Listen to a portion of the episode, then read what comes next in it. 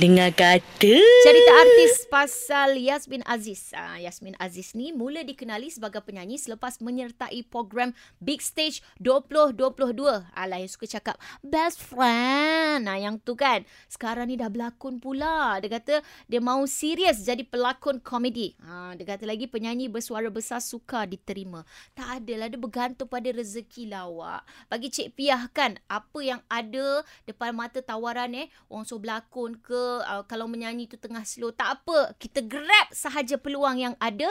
Uh, nyanyi tetap nyanyi juga kan. Ada je orang boleh terima penyanyi bersuara besar. Uh, Mak Saleh tu tengok tak ada masalah lah. Suara kecil ke suara besar ke suara macam makcik-makcik macam Cik Pian ni pun diterima juga kan